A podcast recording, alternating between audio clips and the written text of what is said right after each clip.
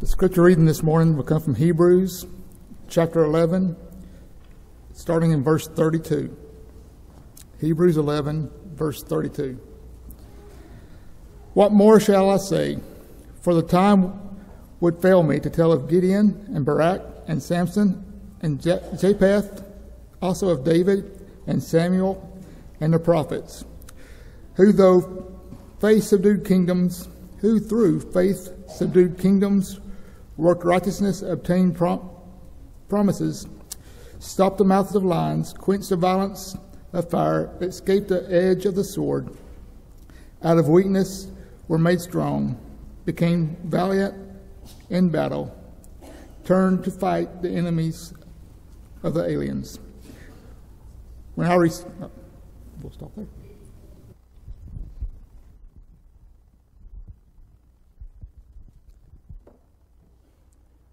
When I was 10 years old, I, I disobeyed my parents, uh, and I'll never forget it. Uh, not that, not that that's not the only time I disobeyed my parents, but uh, this was one time in particular I won't forget because I ended up with, with a skin knee and some bruises on my leg and shoulder, and it definitely was a memorable time. Uh, my dad was at work, and I was spending the afternoon with my mom at home, and she, I was 10, and she had to go run some errands. I can't remember if it was a grocery store or something like that. And so she trusted me. She said, Jay, you know, you can either stay at home, or we lived in a small neighborhood. I grew up in a trailer park. We lived in a small neighborhood. Or you can ride your bike and go meet up with a friend. I'll be back in an hour. I said, okay. And so she left. I, got, I decided I'm not going to sit at this house by myself. I'm going to get on my bike and cruise the neighborhood. And there was one, one kind of law, one rule that my parents had when it comes to me being able to ride my bike is I could not leave my neighborhood. I was not allowed to get out on the main street. I was not allowed to go back off because my neighborhood was surrounded by some woods that had some trails leading to other neighborhoods, and I was not allowed on those. I had to stay on my bike in the neighborhood and could not leave that. Well, this day, um, Dad was at work. Mom was running grocery, you know, getting running errands, getting groceries. And I was on my bike all by myself. And I passed this kind of lapse in the woods, this little open spot where the trees cleared a little bit, and you could see this other neighborhood just right there.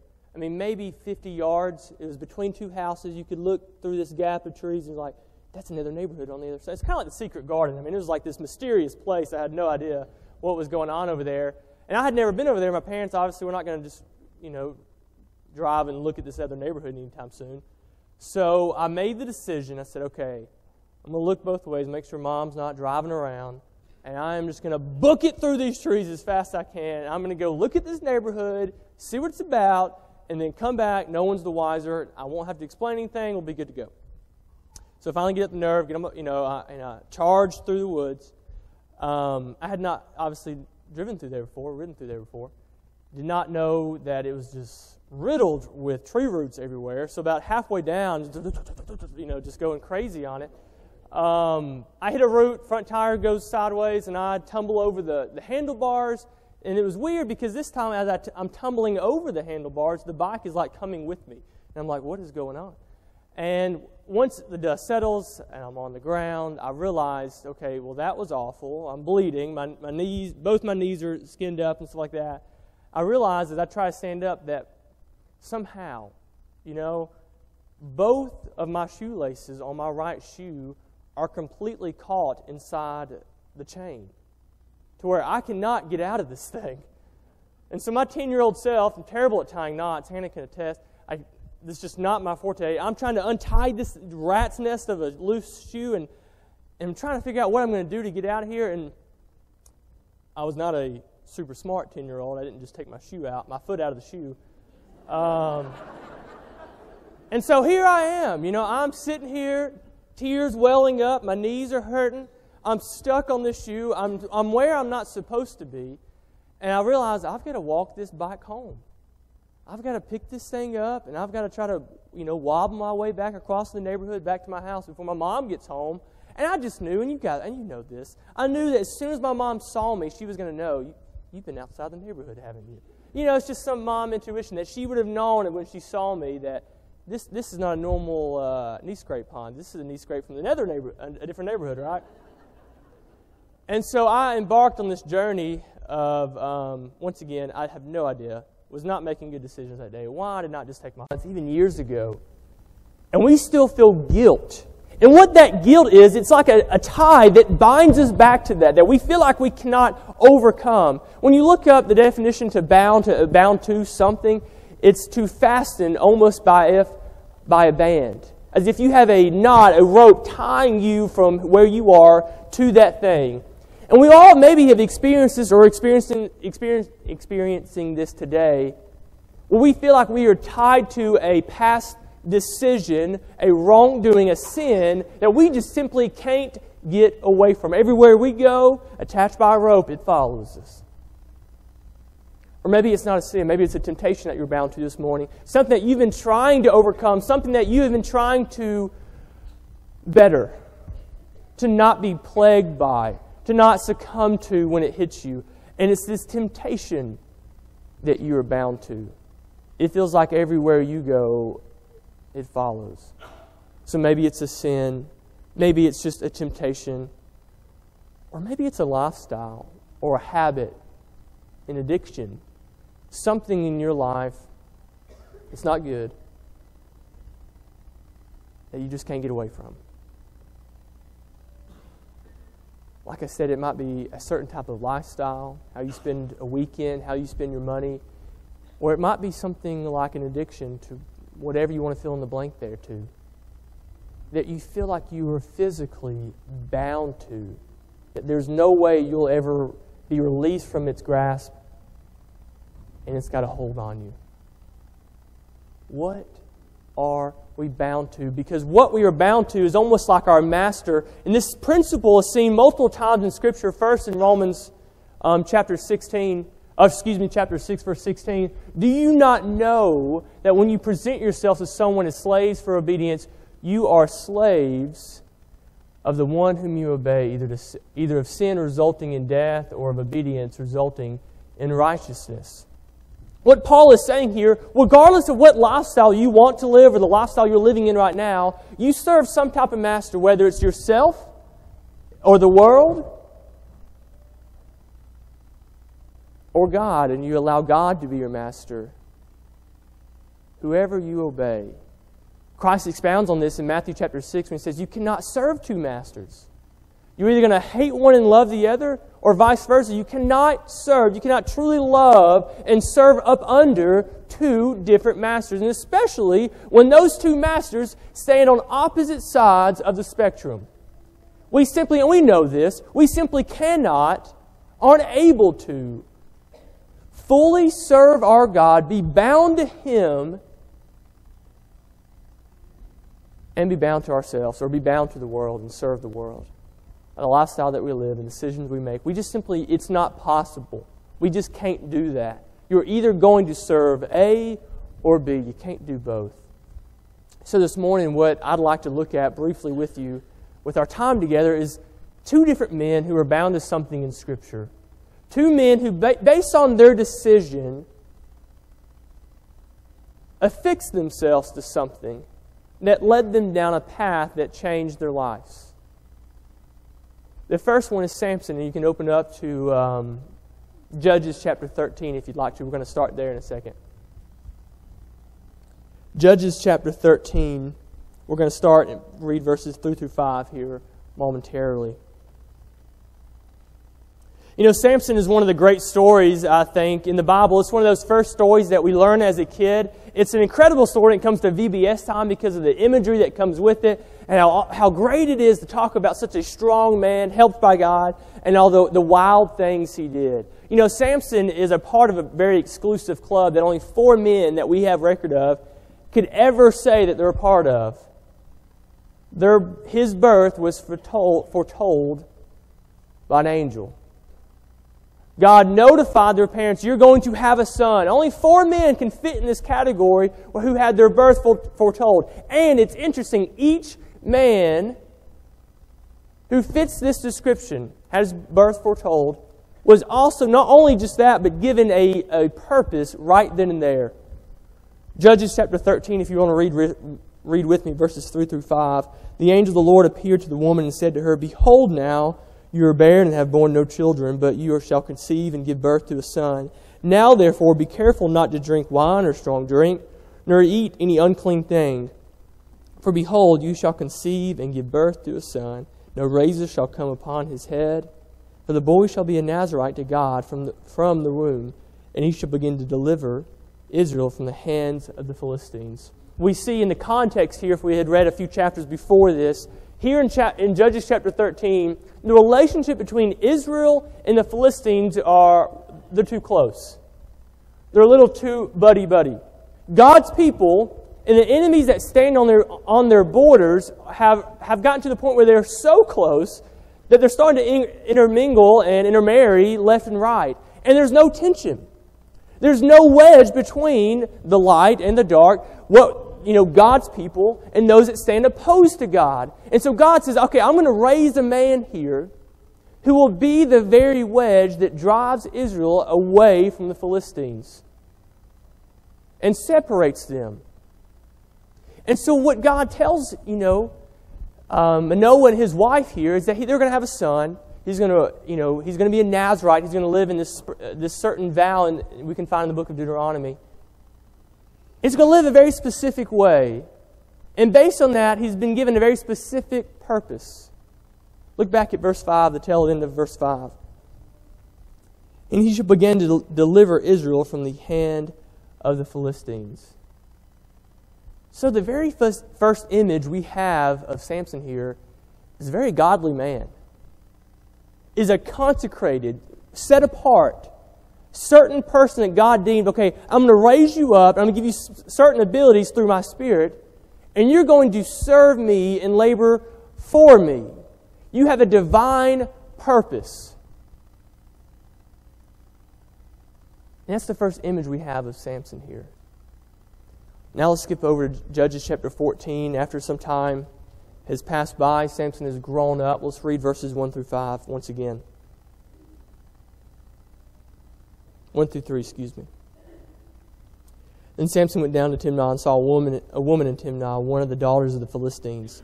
So he came back and told his father and mother, I saw a woman in Timnah, one of the daughters of the Philistines. Now, therefore, get her for me as a wife.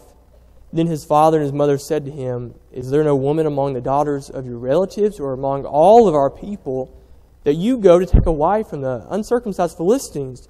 But Samson said to his father, Get her for me, for she looks good to me. In verse 4.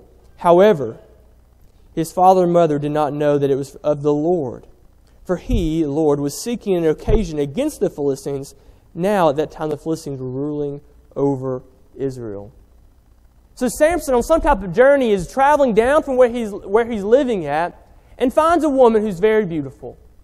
And just based on that sole outside attraction, he goes back to his parents and says, Okay, I want her, I want you, parents, I want you to go get her for me as a wife. Organize the festivities, get the party going. I want to marry this woman. And it breaks their heart. They say, Really, out of all the people in our tribe, or out of all the people in, in Israel, you couldn't find one woman that you had to go all the way to the Philistines and marry one of them. He says, I want her to be my wife. Go get her. And so, verses 5 through the rest of chapter 14, really, you see this marriage that is very short lived between Samson and his wife. And this is some of the context that we've got to get through and get to to, to see what he's binding himself to. And it's really interesting because when you think of Samson with his wife, who do we normally think of? Delilah.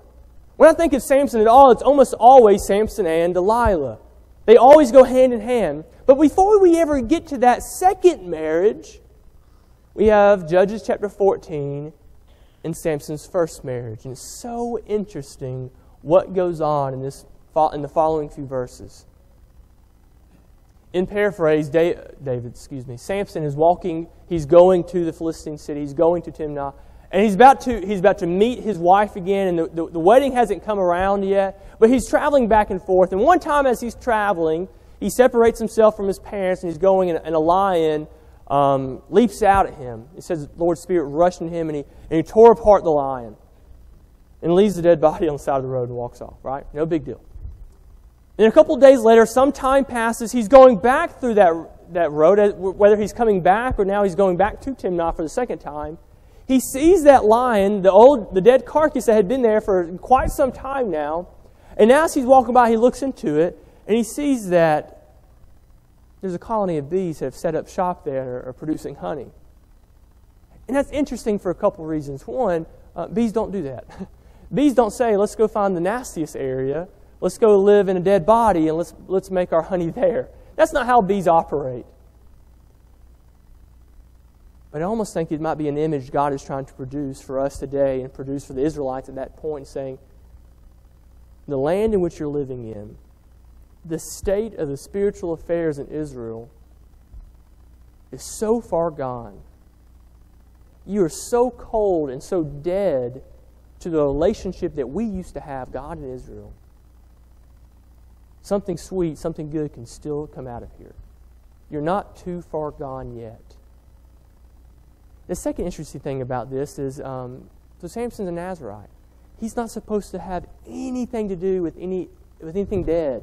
That breaks the vow if he willfully goes and touches something that has passed away, that deems him unclean and breaks the vow that he's had since birth. What, what does he do? Let me get some of that honey out of that dead lion and scoops it right up. He's willfully engaging in, touching this unclean substance that completely wrecks the vow that he is trying to be living. And what this does is this shows us a, a small snapshot into more of what, what type of man Samson is. He follows what he wants. He has these selfish desires. He ha- whatever desire that he has at that moment, if he can do it, he's going to go for it. And as he's walking to meet his wife, or the woman who's going to be his wife, maybe he's hungry and he sees his opportunity to get some fresh honey, completely disregards where it's coming from and what it's going to mean for him, and scoops the honey out and makes his way.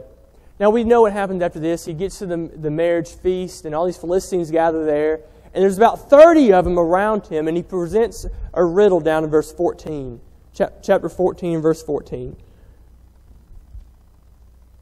The riddle says, Out of the eater comes something, came something to eat, and out of the strong something sweet. Samson says, I'm going to give you a riddle, and if you can solve this riddle, I'll owe you 30 changes of clothes. So it's a lot. But if you cannot so- solve this riddle by the end of the, this, this festival here, you're going to owe me that. You 30 owe me 30 or I owe you 30 changes of clothing. And so day after day, they try to figure this out, and they're not able to. And finally, almost at the 11th hour, the seventh after, you know, on the seventh day in the afternoon, these Philistines go to his wife, not Delilah, the woman, woman from Timnah here, and they threaten her. Say, We will burden down you and your family, your whole household, unless you tell us the answer to this. And she does. Let's skip down to verse 18.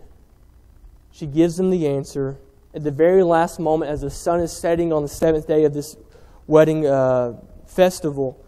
Verse 18 So the men of the city came to him on the seventh day before the sun went down.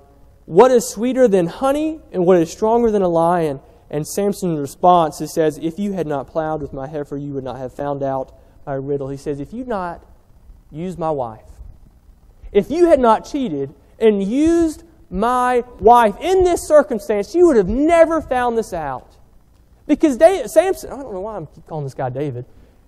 Samson had kind of rigged this riddle. No one could have known the answer to this because he was the only guy when, when there was the lion with the honey, he was the only guy to see that. So he was the only one that could ever answer this. So he knows as soon as they give him the answer, he goes, You've been talking to my wife. Because he had told her. She had begged him, Samson, if you love me, you'll tell me the answer of this. And he does. And then we see the result of this right here. And as soon as he hears the answer, he knows exactly what's going on.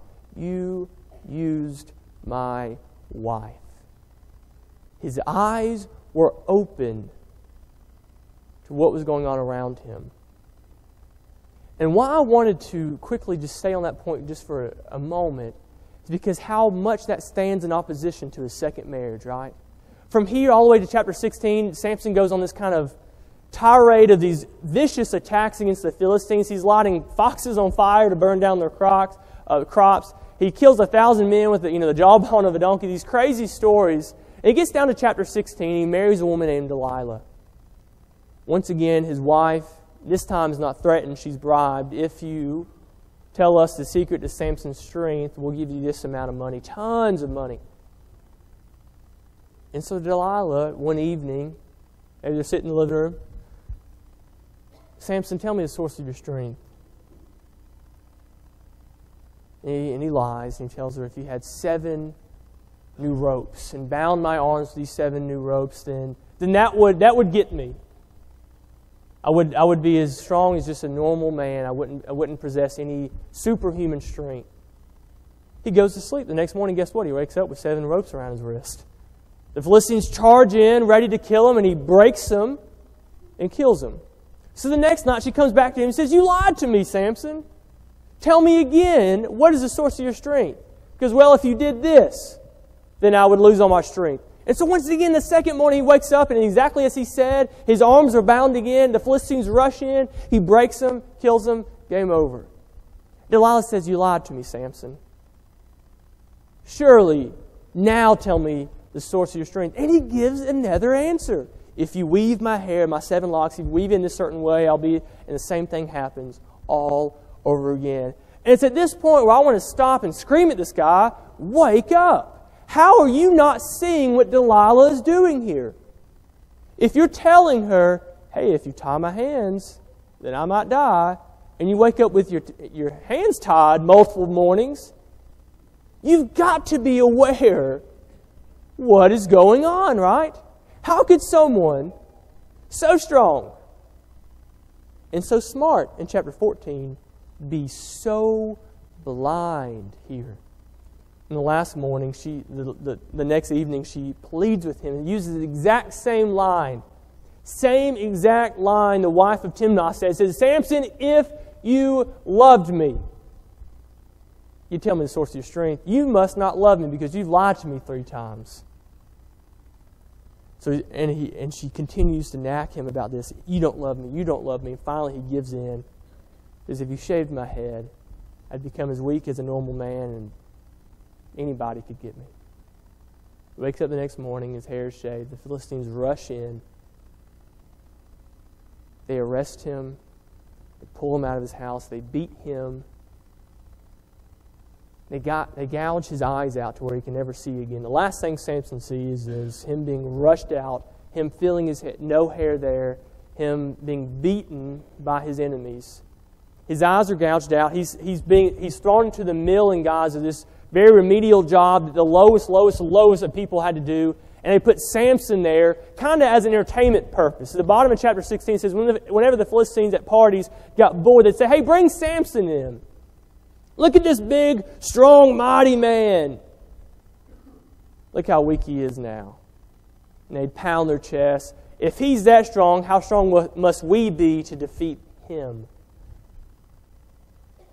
How can Samson go from chapter 14, where he's, as soon as it happens, as soon as the riddle is solved, he goes, You talk to my wife. He knew exactly. How could he go from that to this point right here, where, I mean, day after day after day, he gives this answer to his wife. It wakes up, it's, it's right there, and he still try, he answers her again. And eventually gives her the truth.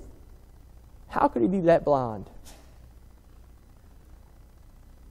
You see, before Samson was ever blinded by the Philistines, before he was made weak by their efforts, before he was bound in shackles, before the Philistines ever got to him, he was blind and he was bound to his selfish desires that dictated his every decision.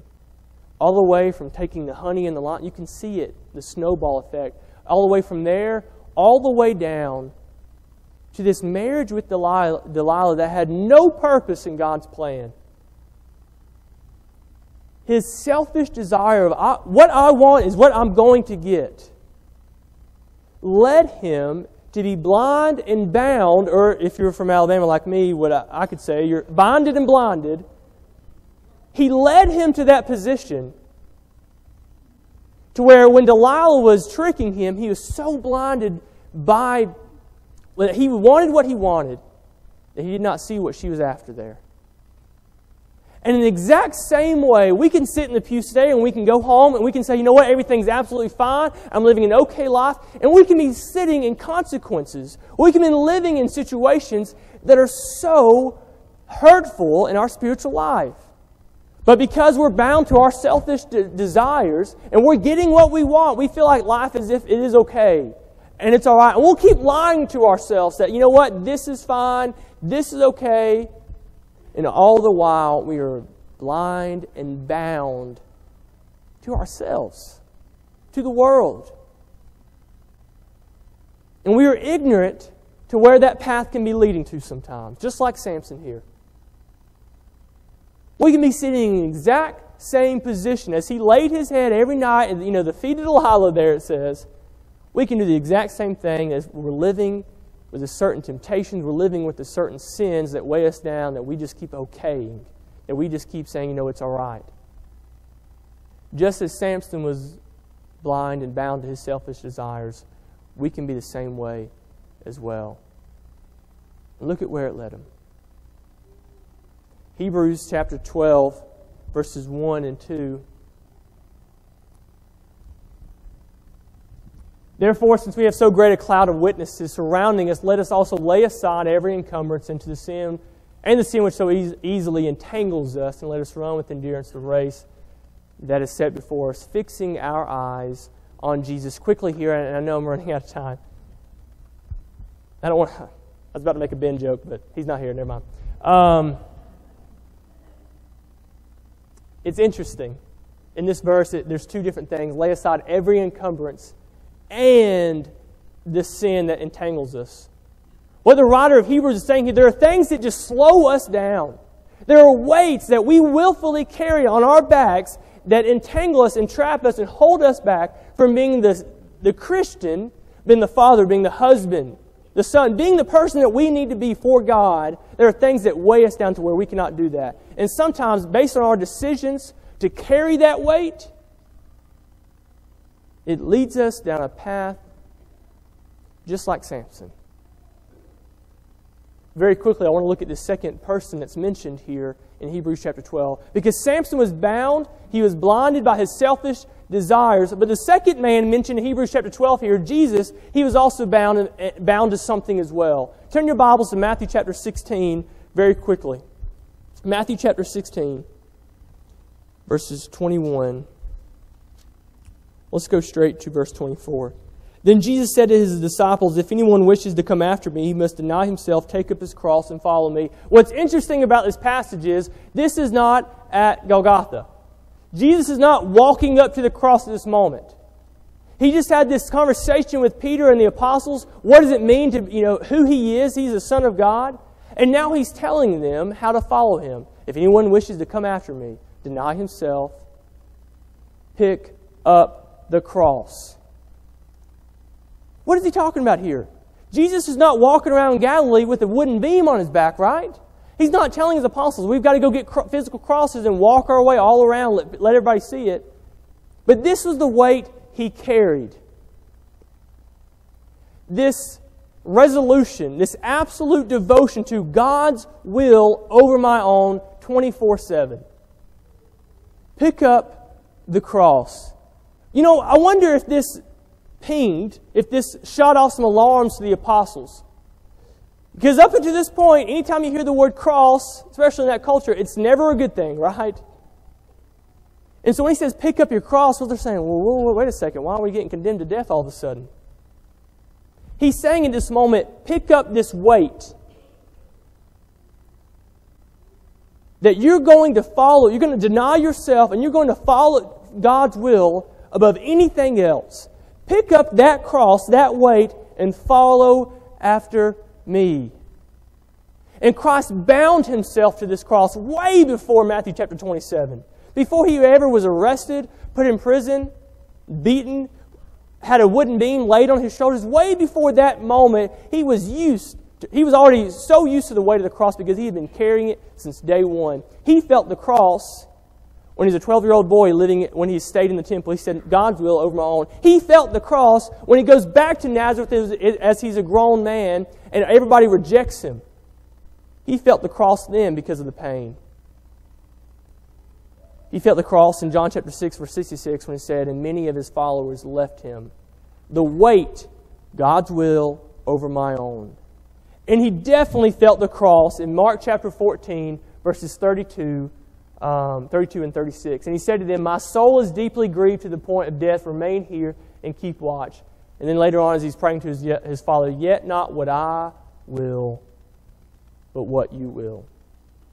Jesus had bound himself to the weight of always putting God first over everything else. And wherever that led him to, he could handle the weight. And what that led him to was carrying a physical cross.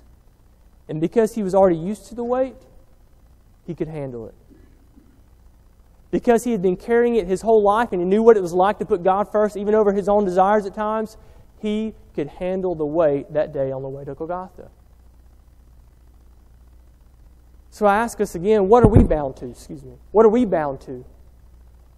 Are we going to be like Samson we are bound to our selfish desires, the thing that we want out of this life, the things that we find joy in, the things that we find pleasure in? Because if we do, if we connect ourselves to those things, that weight will pull us down. Or will we be like Christ? We won't carry that weight, we'll carry something else. The weight of putting God's will first. And it's odd talking about that in a, in a weight, saying, you know, are you going to carry the weight of following God? But look at the last part of Matthew chapter 11, verse 30 you will find rest for your souls. For my yoke is easy, my burden is light. Because so many times what we do as Christians, we say, okay, Jesus, here's all the weight of my life, okay? I've got all these sins, I've got all these weights on my shoulders, and this is how I feel. Take it on. I'm going to get on my knee and I'm going to lay them at your feet. But what we don't do at that moment, as we, as we are lowered down, casting all the weight and anxieties and all the weight of this world on His feet, what we don't do is when we stand back up, we do not carry His yoke.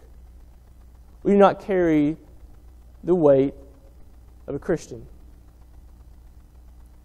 We don't bind ourselves. Say, hey, I'll drop all this weight off, but I don't want any weight back in, in return. We want to cast off our shackles. We want to cast off our, our, our, our bindings to the weight of this world, but we're not quite ready to bind ourselves, to put on the weight of the cross. Today, what are you bound to? The last slide we'll have, and I left my clicker up here. I hope we'll say the same prayer that, Sam, that Samson did in Judges chapter 16, the very last. Samson is brought low.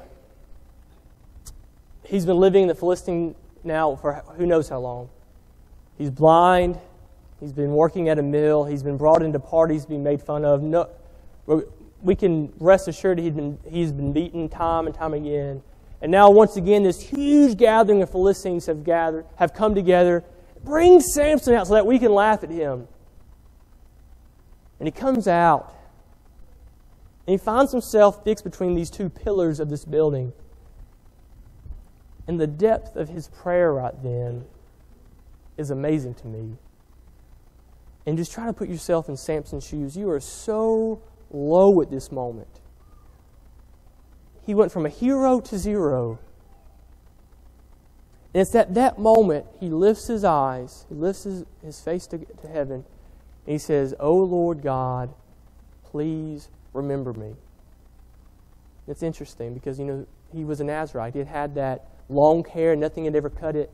And that was a semblance that God had always been there with him. But I wonder what it felt like when he woke up that next morning after Delilah's treachery and his head was shaved. I wonder if he felt like, and when he went to hurt the Philistines, he went to kill them, and he had no strength. I wonder if it felt like God has forgotten about me. God has left me. He's no longer with me. And that's when he says, Oh Lord, please remember me. Strengthen me just this one last time. Today, I would like for us to say the same prayer.